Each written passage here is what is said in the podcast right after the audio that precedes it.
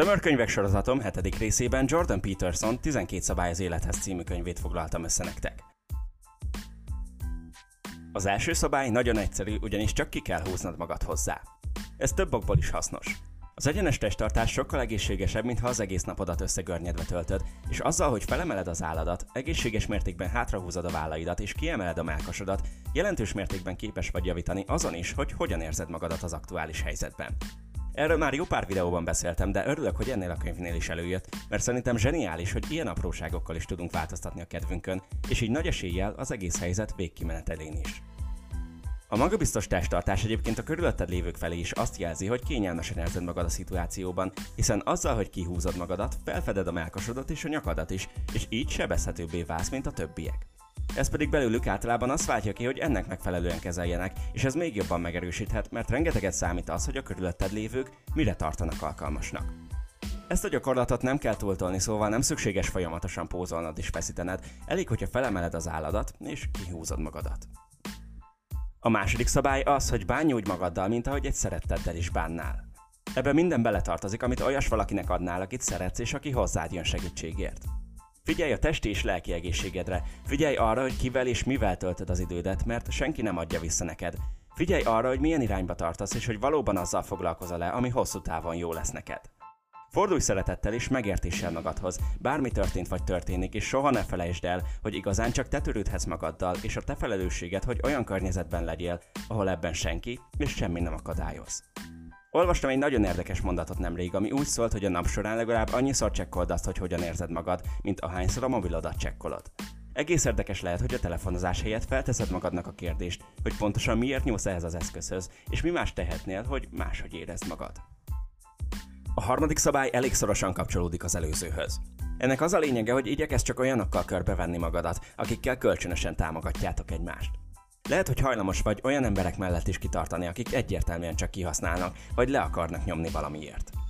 Ahogy az előző szabálynál említettem, az is a te felelősséged, hogy kivel töltöd az idődet, és ha valaki csak akkor van melletted, amikor haszna van belőle, vagy amikor minden remek, és hirtelen eltűnik, vagy mindig valami más dolga akad, amikor szükséged van rá, akkor jobban teszed, hogyha megszakítod vele a kapcsolatot, mert ez egyszerűen azt jelenti, hogy nem törődik veled úgy, ahogy valaki olyan tenné, akinek fontos vagy.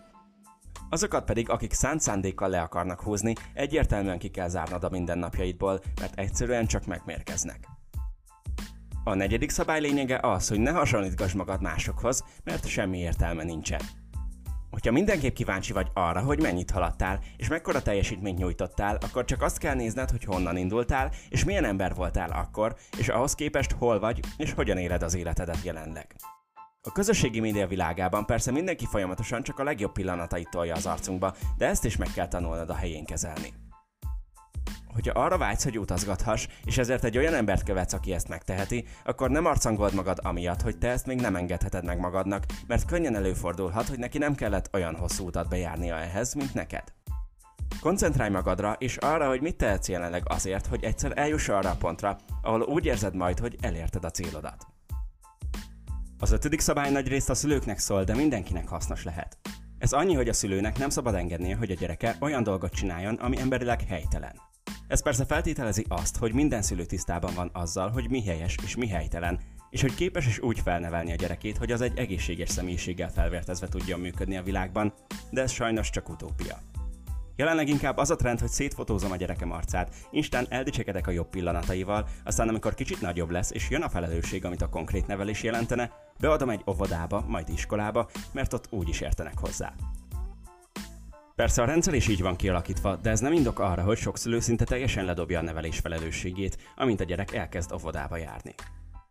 Arról inkább nem is beszélek, akinek a fő motivációja a gyerekvállalásra az, hogy pénzt kapjon utána. Nem is olyan régen az emberek nagy része elítélte az ország egy bizonyos rétegét azzal a mondattal, hogy aha, a családi pótlékot meg felveszed utána, és most ugyanezek az emberek hirtelen már nem is tartják olyan gáznak ezt a dolgot, hogyha egy házról van szó. Az a forgatókönyv rég rossz, ahol a gyerek csak egy eszköz, és persze nem ítélkezem, csak aggódom. Visszatérve a szabályhoz, az a lényeg, hogy gyerekként valamilyen szinten mindannyian kis ösztönlényeknek születünk, és neveléssel lehet elérni azt, hogy valaki jó emberré váljon. A gyereknek tisztában kell lennie azokkal az emberi értékekkel, amelyek mindig is a fennmaradásunkat szolgálták. Például tudniuk kell, hogy bármilyen módon bántani másokat egyszerűen nem helyes, kivéve persze, hogyha önvédelemről van szó. A büntetést és a jutalmazást is csak olyan mértékben szabad alkalmazni, amennyire az adott helyzet indokolja. Egyértelmű, hogy van, akit túlzottan vagy igazságtalanul büntetnek, és van, akit azzal nevelnek félre, hogy semmi alapon megkap mindent, amit akar. Ezen kívül pedig nagyon fontos, hogy a szülők összhangban legyenek, ugyanazt képviseljék, és ne ássák alá a másik tekintélyét akkor sem, amikor a párjuk éppen nincsen jelen. A szülők felelőssége, hogy biztos alapot adjanak a gyereküknek, mert még igazi neveléssel is nehéz lehet egy gyerek élete. Hogyha pedig kis kerül más kis fejek közé, akkor nagyon könnyen eltévedhet. A hatodik szabály az, hogy mielőtt minden bajod eredetét csak rajtad kívülálló forrásokban keresed, győződj meg róla, hogy mindent megtettél azért, hogy elkerüld a helyzetet, vagy hogy kikerülj belőle. Az élet és a világ igazságtalan, de ez nem azt jelenti, hogy nem állhatsz konstruktívan a dolgokhoz. Hogyha történik valami, akkor azzal tuti nem leszel előrébb, hogy elengeded a kormányt, és elkezdesz listát írni arról, hogy most éppen ki, és hogyan cseszed ki veled. Hogyha viszont mindent megteszel azért, hogy javíts a helyzeteden, akkor nagy eséllyel sikerülni fog. Ne húzd le magad feleslegesen azzal, hogy bűnbakot keresel. Inkább koncentrálj arra, hogy mit tehetsz. Ugyanez vonatkozik a globális problémákra is. Mielőtt elkezdenél panaszkodni a globális felmelegedésről, vagy a hátrányos megkülönböztetésről, győződj meg róla, hogy te minden tőled telhetőt megteszel azért, hogy ezek a problémák megszűnjenek. Mert lényegében minden attól függ, hogy a világ emberei mire fordítják a rendelkezésükre álló energiát, és minden ember, aki a helyes irányba tart, segít abban, hogy idővel célba érjünk. Azok pedig, akik csak beszélnek és nem tesznek a változásért, csak energiát pazarolnak. A hetedik szabály az, hogy azzal foglalkozz, ami hosszú távon számít, és ne azzal, ami csak szimplán kielégít valamilyen vágyat az adott pillanatban. Pont a múlt héten készítettem egy videót az önfegyelemről, hogyha még nem láttad, akkor mindenképp nézd meg, de az a lényeg, hogy ahhoz, hogy elérd a célodat, szinte biztos, hogy időről időre áldozatot kell hoznod, mivel nincs végtelen időd. Viszont az, hogy rendszeresen azt helyezed előtérbe, ami számít, idővel biztosan meghozza az eredményét, és ezzel értelmet adsz az életednek. Ezzel szemben, ha mindig csak lefoglalod magad, azzal annyit érsz el, hogy késlelteted azt, amit el szeretnél érni. A nyolcadik szabály az, hogy mindig mondj igazat, vagy legalábbis ne hazudj. Összefügg a többi szabályjal, de ez benne a gyönyörű. Ne hazudj magadnak azzal kapcsolatban, hogy ki vagy, mit szeretnél, és ennek függvényében mivel kell töltened az idődet. Legyél őszinte azzal kapcsolatban is, hogy mi tetszik és mi nem. Jelezd, ha valaki rossz érzést kelt benned, és azt is tudasd a másikkal, hogyha feldobja a napodat. Semmi értelme eltitkolni és elnyomni magadban a rosszat, mert egyszer úgy is kijön. Ha ezt nem ott, abban a pillanatban kezeled, akkor később egy barátoddal való beszélgetésedet fogja megmérgezni a negatív energia, az pedig, aki bántott, simán megúszza. Legyél őszinte magaddal azzal kapcsolatban is, hogy valóban szükséged van-e azokra a vacakokra, amiket felhalmozol, és amiktől azt várod, hogy majd boldoggá tesznek, és nehogy, hogy bárki is hazudjon neked arról, hogy nem léteznek olyan dolgok, mint például a hátrányos megkülönböztetés, az emberek teljes kihasználása, a gyerekek módszeresen történő lelki megnyomorítása, vagy a gyengébb és nem átlagos emberek semmibevétele és eltaposása. Millió olyan dolog van, amikről mind tudjuk, hogy ott vannak, de az igazi emberi értékeket az emberek nagy része hajlandó feláldozni a tökéletes felszín oltárán. Ülj le és írd le a saját igazságodat arról, hogy mire vágysz. Arra, hogy olyan műemberek szaladgáljanak körülötted, akiknek a léte semmilyen értéket nem hordoz magában, és csak azt biztosítja, hogy megvegyél még egy tök fölösleges terméket, vagy inkább közösséget szeretnél, és azt, hogy mély kapcsolatot tudj ápolni a számodra fontos emberekkel. Melyik szimpatikusabb? Az, hogy furnad és gyűlölned kell másokat ahhoz, hogy túljuss a napodon, vagy hogy a társadalom élén olyan emberek legyenek, akik a jelenlegi illúzió mögé eldugdosott kis problémáinkat meg is akarják oldani. Hajrá! A kilencedik szabály az, hogy egy beszélgetés során úgy állj hozzá a másikhoz, hogy azt keresed, hogy mit tanulhatsz tőle. A beszélgetés nem verseny, sokkal inkább egy közös tudat kialakítása az adott témáról azáltal, hogy mindkét fél hozzáadja a saját gondolatait. Az nem beszélgetés, ha nem figyelsz a másikra, mert azt tervezgeted, hogy mivel fogsz rákontrázni arra, amit mond. Nem kell mindig rátenned egy lapáttal, és valami jobbat mondanod, elég, hogyha odafigyelsz arra, hogy mit vihetsz magaddal az érintkezésből. Mert ez elcsépeltnek hangzik, de mégis minden embertől tanulhatsz. A baj az, hogy sokakkal elhitetik, hogy nem olyan érdekesek, mint a többiek, és emiatt nem nyílnak meg szívesen, és nem osztják meg olyan könnyen a saját tapasztalataikat. A másik oldalon pedig emellett sokan konkrétan csak azzal a célral állnak szóba valakivel, hogy azt érezzék, hogy valaki számára érdekesek lehetnek.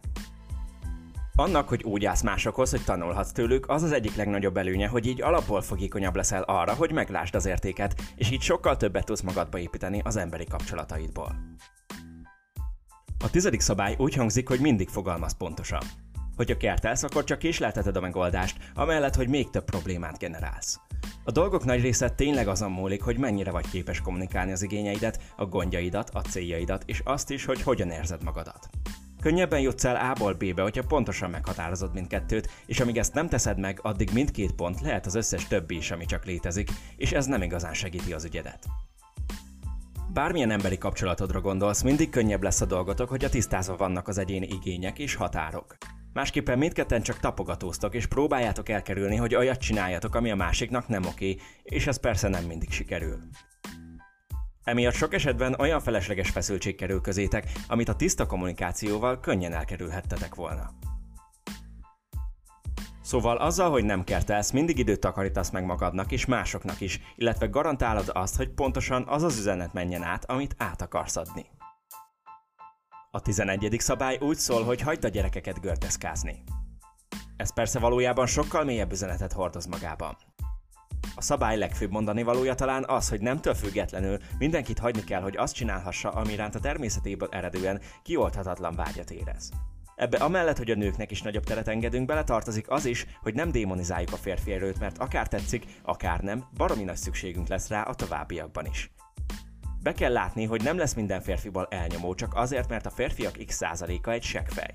Azzal, hogy általánosítunk, soha nem fogunk megoldani semmit, csak úgy csinálunk, mint a spanyol viaszt nyomnánk a WC kagylóba minden áldott nap.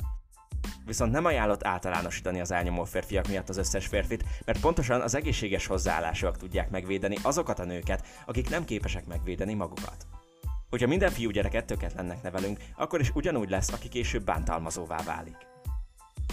Erre nagyszerű és kicsit extrém példa az, hogy egy sorozatgyilkos első áldozata gyakran a saját anyja, hogyha az egész életében csak azon dolgozott, hogy a gyerek tökéletlennek érezze magát. Ha pedig az anyját mégsem öli meg, akkor egyszerűen csak hasonló nőket kap el, hogy megszabadulhasson a benne lévő haraktól. Ennek tökéletes példája Ed Gein, aki a Plainfieldi Mészáros becenevet kapta meg. Őt az anyja egyenesen lánynak nevelte, igyekezett megfosztani minden férfiasságától, és azt verte a fejébe, hogy rajta kívül az összes nő az ördögtől való ringyó, akik csak árthatnak neki. Nem barátkozhatott senkivel rajta kívül, és nem csinálhatott vagy gondolhatott olyasmit, amit az anyja nem engedett meg neki. Ez egészen addig tartott, amíg az anyja 1945-ben meg nem halt. A fickó ekkor 39 éves volt, és onnantól kezdődtek az igazi bajok, amit ebben a videóban inkább nem részletezek. A lényeg az, hogyha valakit a természete ellen nevelünk, ahelyett, hogy megtanítanánk arra, hogy hogyan tudja azt a társadalom javára használni, akkor ez a dolog szét fogja rombolni a személyiségét. Talán emiatt van mindenkinek legalább egy kisebb-nagyobb katja az ártajtók mögött. Ez a szabály arra int, hogy aki férfias dolgokat akar csinálni, az csinálja azt, akit pedig a nőies dolgok érdeklik, foglalkozzon azokkal. Mindenki tudja, hogy mi iránt érez szenvedélyt, és mindenki megérdemli, hogy emiatt ne ítéljék el. Végül pedig az is biztos, hogy mindennek van sötét oldala, de ettől nem lesz minden sötét. Főleg akkor nem, hogyha belegondolunk, hogy minden erő csupán annyi, amennyit a szó jelent. Egy energiaáramlás, amit egyaránt használhatunk jóra és rosszra is. Az utolsó szabály az, hogy simogass meg az utatba kerülő macskákat. Persze a szerző a fejezet első mondatában megnyugtatja a kutyásokat is, hogy az ő kedvenceik is megérdemlik a törődést. Ennek az a lényege, hogy attól, hogy megsimogatsz egy állatot, minden jobb lesz, de nem csak amiatt, mert kapcsolatba kerültél egy másik lényel, hanem amiatt a gondolkodásmód miatt is, aminek köszönhetően ezt megtetted. Sok ember annyira belesüpped az életébe, hogy nem képes örülni az apró dolgoknak. Nagyon kevés ember és még kevesebb férfi szán arra időt, hogy megsimogasson egy kutyát, hogy olyan dicséretet adjon, amiből nincsen semmilyen haszna, vagy hogy akár megköszönje, hogyha valaki a kötelezőn felül törődött vele. Időpocséklásnak tűnhet bele gondolni, hogy mekkora szerencséd van, hogy egyáltalán életben lehetsz, arról nem is beszélve, hogy mekkora mázid van, ha nem korlátoz betegség sem. Arra, hogy megnyerd a lottót, egy a 44 millióhoz az esélyed. Arra, hogy megfogansz, egy a 400 millióhoz. Ez azt jelenti, hogy hálás lehetsz minden pillanatért és minden egyes apróságért, ami veled történik, mert nem csak rossz van a világon. Az élet tele van nehézségekkel, igazságtalansággal és sokszor fájdalommal is, de nem lehet, hogy csak ezt lásd belőle, és hogy ne lásd be, hogy ezekből is rengeteget tanulhatsz. Én szerintem abból tanultam a legtöbbet, ami a legjobban meggyötört. Nem kell, hogy magadra erőltess egy művigyart, és nem kell úgy tenned, mintha minden szuper lenne, de kérlek, hogy ne vakítsd el magadat, és ne zárkózz el az élettől és az apró meglepetéseitől, mert el fogsz veszni a sötétben. Nagyon örülök, hogy elkészíthettem ezt a videót, mert ez a 12 szabály nagyon jó kis gerincet ad annak, amiről már eddig is beszéltem. A scripten egyébként a könyvet sok másikkal együtt magyar és angol nyelven el is tudod olvasni még hozzá ingyen, mert ha most regisztrálsz, akkor két hónapig fizetés nélkül veheted igénybe a szolgáltatást. Csak ne felejtsd el lemondani majd mielőtt lejár a két hónap.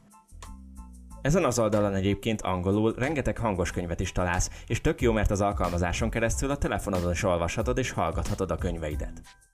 A scriptre meghívó linkemet a videó alatt találod meg.